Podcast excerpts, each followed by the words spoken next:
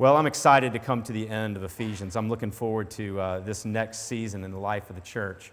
Um, but this last part of Ephesians might be one of the most practical aspects that we've seen. This whole entirety of the armor of God and the declaration that we live in a spiritual war.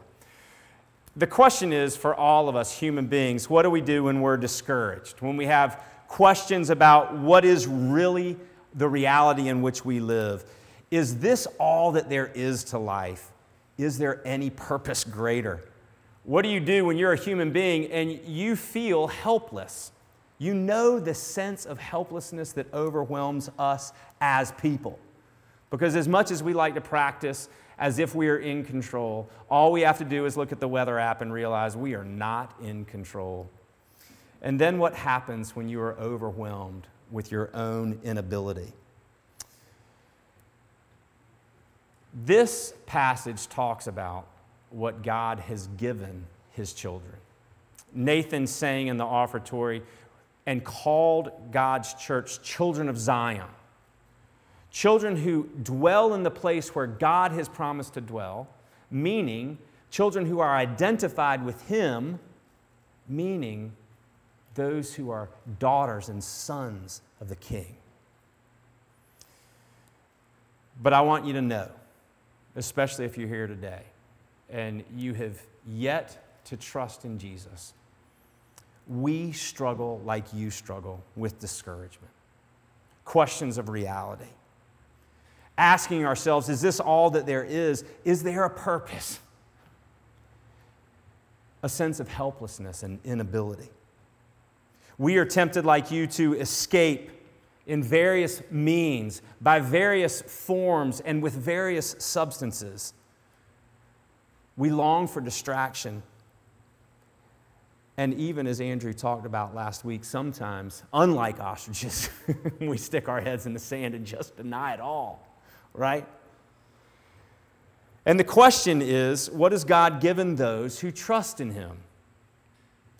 Well, if you're not a Christian today, I want you to know that there's something that we have that you don't have and that you ought to want. and one of those things is just the basic definition of what this world is like. That in this world, there is a spiritual war taking place. Now, again, that's shocking. And as Andrew said last week, a lot of us want to deny that. A lot of us want to act like, oh, it's not that bad. And especially those of us who are optimists around us might actually say, oh, it's not that bad of a war.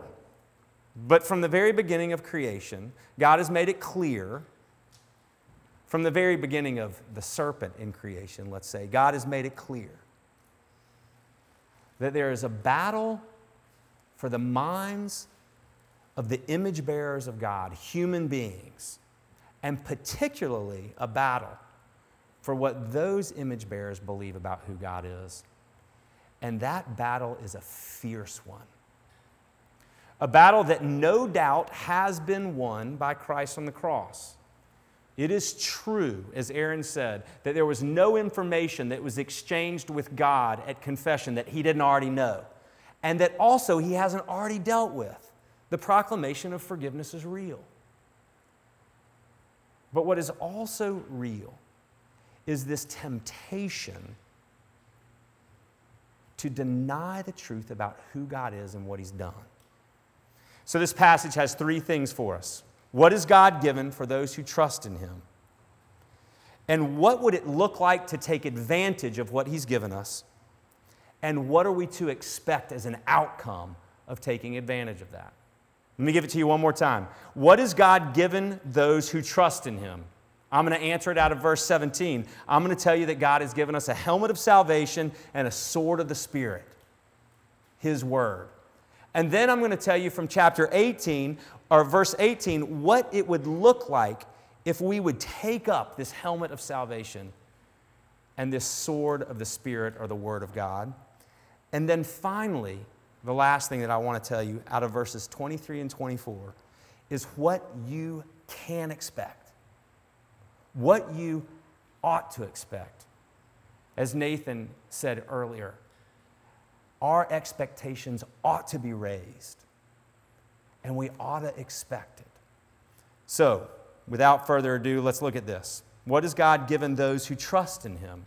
What has He given to His children?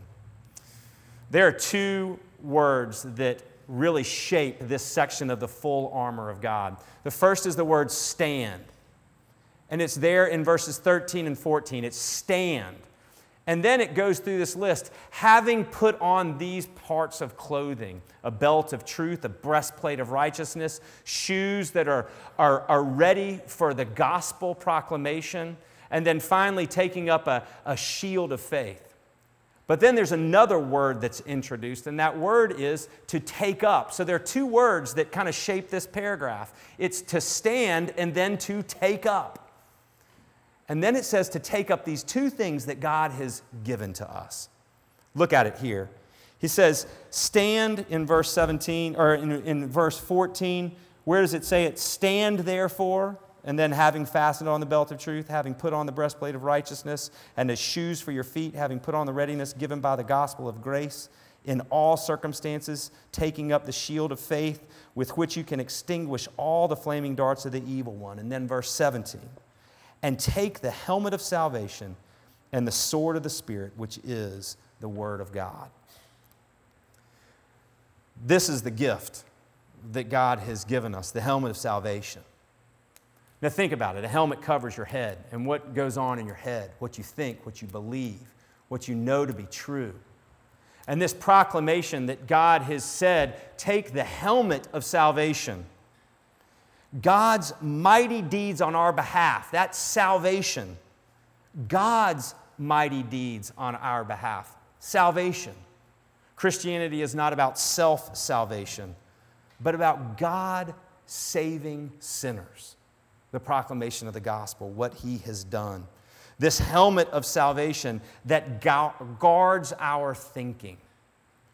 And then the sword of the Spirit, which it defines for us in verse 17 as the Word of God, the Bible. It says, as you are standing with these other pieces of clothing on, to take up the helmet and the sword of the Spirit, which is the Word of God, to take it up. That it, these two things ought to always be with you as you stand. This is what we ought to have. I was trying to think of a way to remind you of this. Maybe something that you wouldn't forget. Children, maybe something that as you get prepared and go to school, you could grab hold of and identify and say, oh, yeah, that's what Bradley was talking about. That's what Paul was talking about. That was the admonition of God from this chapter to take this up. And I would love for this to be as known to you, children, as those water bottles that all of you carry everywhere you go in school, that is always in your backpack, that your parents have told you do not forget your water bottle. Don't forget it. That you learned to carry when you were at camp and you haven't put down yet, and you've been told that you've got to drink at least seven of them a day or you're going to die of thirst. Probably not true, but you should still be drinking water. Every time you pick up that water bottle, listen to me, moms, dads, adults, every time you pick up that water bottle. I want you to think in your mind this passage tells me to take up the helmet of salvation, to remember that God is the one who saves sinners, and His word of truth, the Bible, where that comes from. And I want you to ask the next question What would it look like to take up this helmet of salvation and this sword of the Spirit? or the Word of God. And see, that's where verse 18 comes in. Look at it with me. It says this. I'll, see, I'll read 17 again. Take up the helmet of salvation and the sword of the Spirit, which is the Word of God. And it tells us two things praying at all times in the Spirit with all prayer and supplication. To the end, keep alert. You could also read that keeping alert, which is actually what it says. Keeping alert with all perseverance making supplication for the saints. So, what would it look like if you were to take up the helmet of salvation and the sword of the Spirit, which is the Word of God? The Apostle Paul tells us these two things that it would look like. It would look like praying on all occasions with all prayer and supplication in the Spirit, praying on all occasions in the Spirit with all prayer and supplication. And it would look like keeping alert with perseverance. And as he says, praying and giving supplication, which actually means praying with specific needs for each other. To take up the helmet of salvation and the sword of the Spirit is defined by those actions, by praying and by keeping alert, taking care of others, praying for their specific needs. The focus in this 18th verse is very real. It talks about prayer four times praying on all occasions with all prayer and supplication. We know that when we pray, we often praise God for who He is. You know the short, this, this, this acronym ACTS adoration, confession, thanksgiving, and supplication. That in all prayer and supplication, this idea of, of giving God supplication is praying for specific things, specifically. And then it says, keeping alert with perseverance and offering supplication for others in verse 18. Again, four times. This focus on prayer, this gift of prayer. Martin Luther was a famous priest in the Catholic Church who loved to pray. In fact, he taught his barber to pray, and that's another story for another day. If you want to look it up on the internet, you can find a great example of what it means to pray. But one of the other things that I love that Martin Luther said is that people said, You are so busy. How do you ever have time to pray? And he said, When I am the busiest is when I have to pray all the more. He said, Sometimes I have such a busy day that I have to wake up earlier and earlier and pray more and more. Because if you're anything like me, oftentimes you say, I'm too busy to pray. I'm too busy. I don't have time for that. But here we're commanded to pray on all occasions, to pray on all occasions in the Spirit with all prayer and supplication. This prayer is not what you might be thinking if you haven't met Christ yet. This is not the power of positive thinking. This is not a mantra that you say over and over, that you just repeat empty words. That's not what this is. In fact, it goes on and on, and this idea of supplication is actually specific requests necessary for you and for those whom you are keeping alert over. That's what supplication means. This is not what Marx called the opium of the masses religion. In fact, it is this definition that it brings it to further clarity when he says, keeping alert. That prayer isn't supposed to take us out of this world, but it is supposed to help us in this world to see things aright. To pray with the gift of the sword of the Spirit is letting God's word interpret our lives. Now, see, here's the deal we're really good at us saying, I am going to interpret God's word. In fact, I remember one time an audacious statement was said to me I don't believe X. So when you intend to preach about X, just make sure you let me know and I won't come that day. What does that mean? That means that I am going to interpret God's word and what I need to hear and what I don't. But with the helmet of salvation and the sword of the Spirit, we are told that God's word will interpret our lives for us, not vice versa. And that in so doing, that word keeps us alert, not distracted, not disoriented, not in an escapist way, but in an engaged way. This is a really neat sentence that actually says that we are supposed to be alert in verse 18. To that end, keep alert or keeping alert with all perseverance, making supplication for all the saints. This idea of being alert is most regularly used in Scripture for being aware of how other people are struggling. Isn't that amazing? For the needs of other people, for having other people on your mind. And this is a great way to know do I really pray? Or am I so overwhelmed by my own needs that the needs of others don't even enter into my life? They're not even there.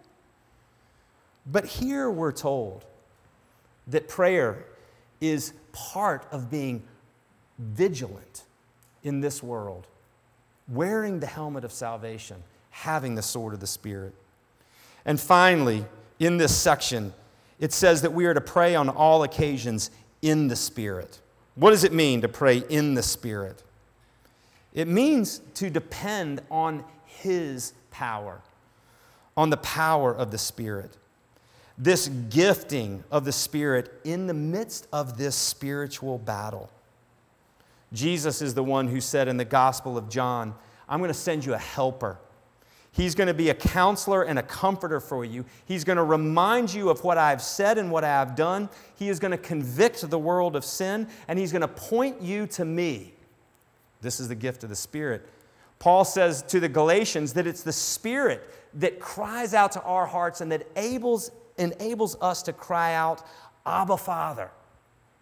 The Spirit that Paul goes on and tells us in Romans that helps us to pray because we don't know how to pray or what we ought to pray for. That to pray with this gift of the Spirit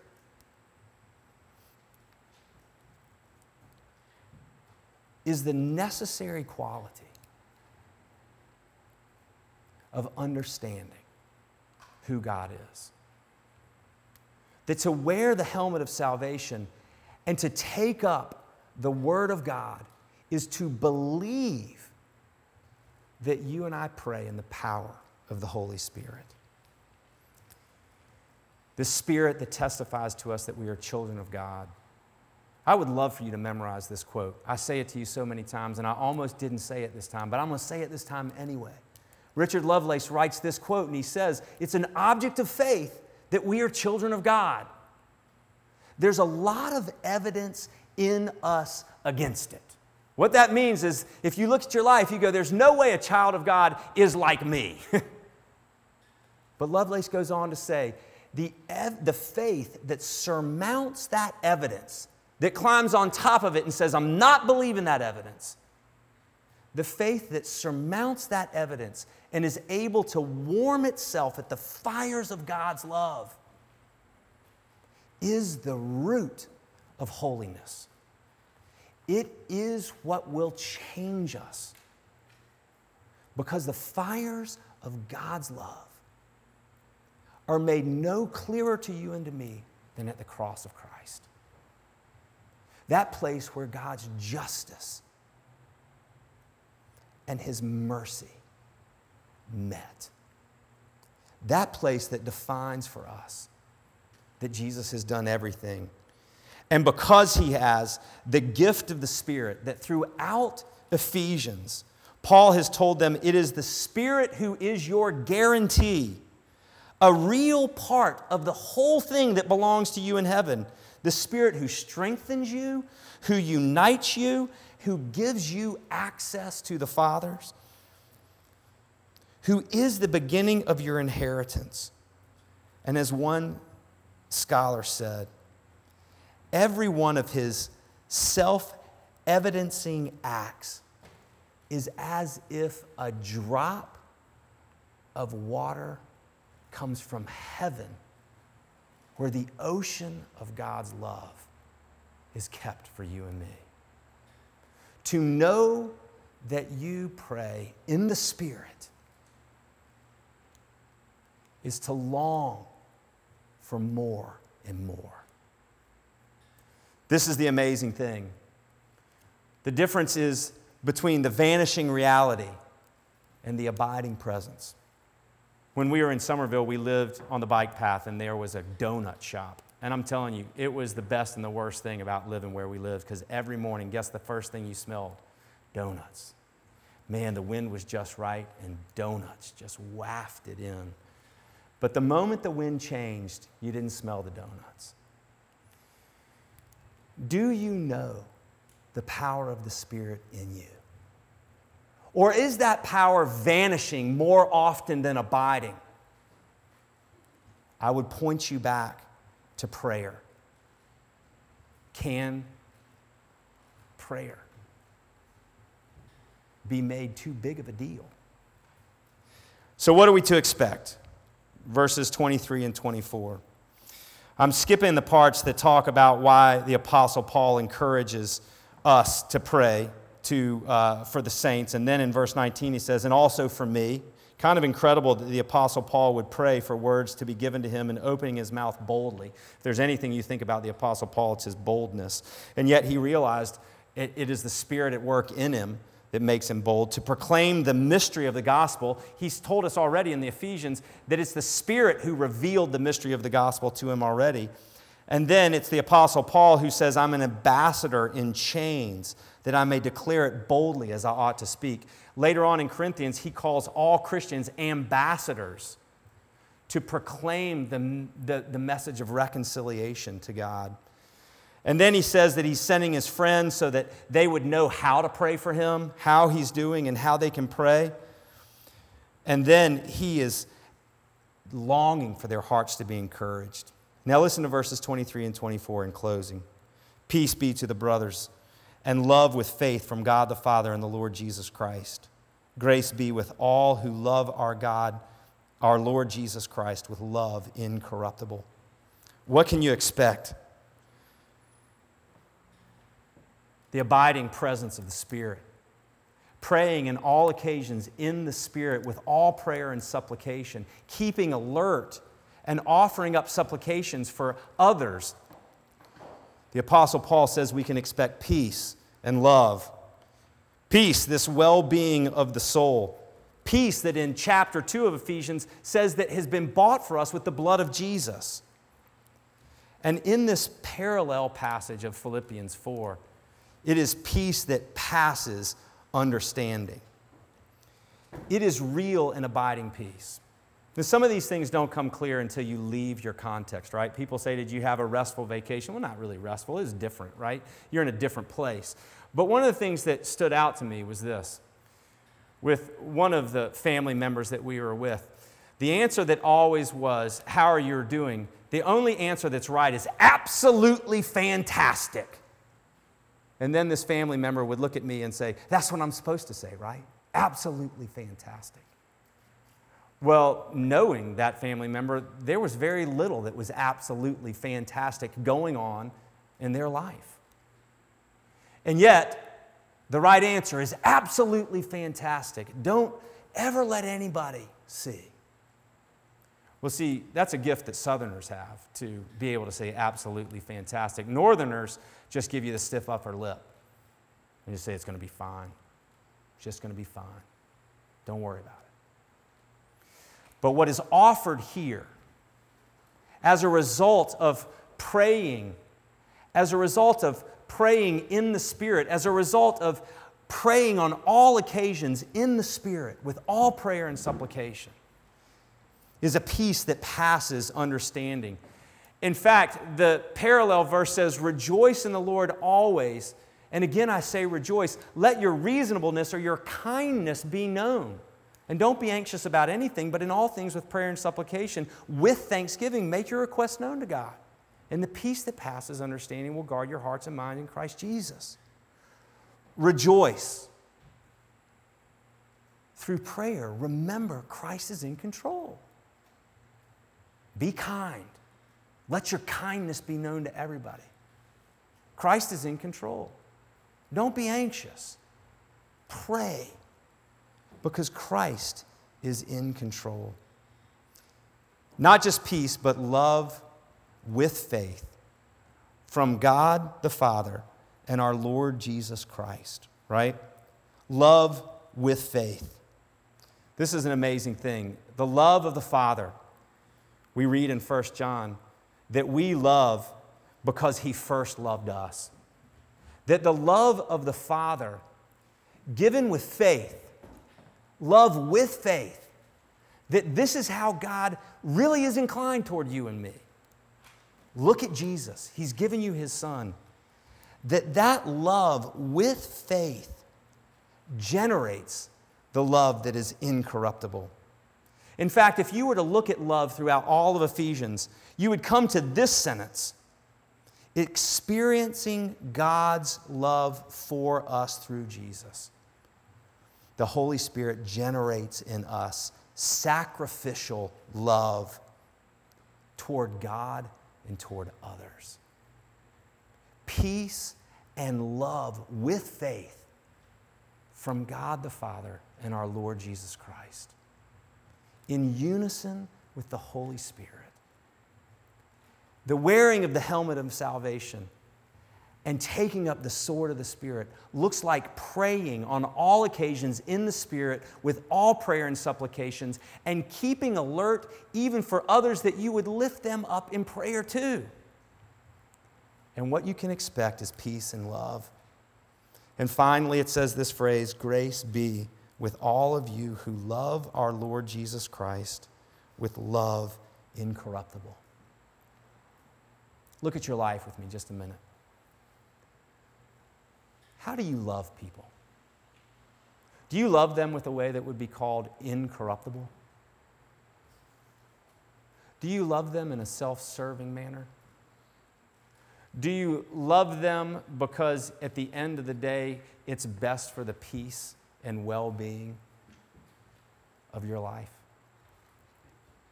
The promise that God gives us is that He is changing us.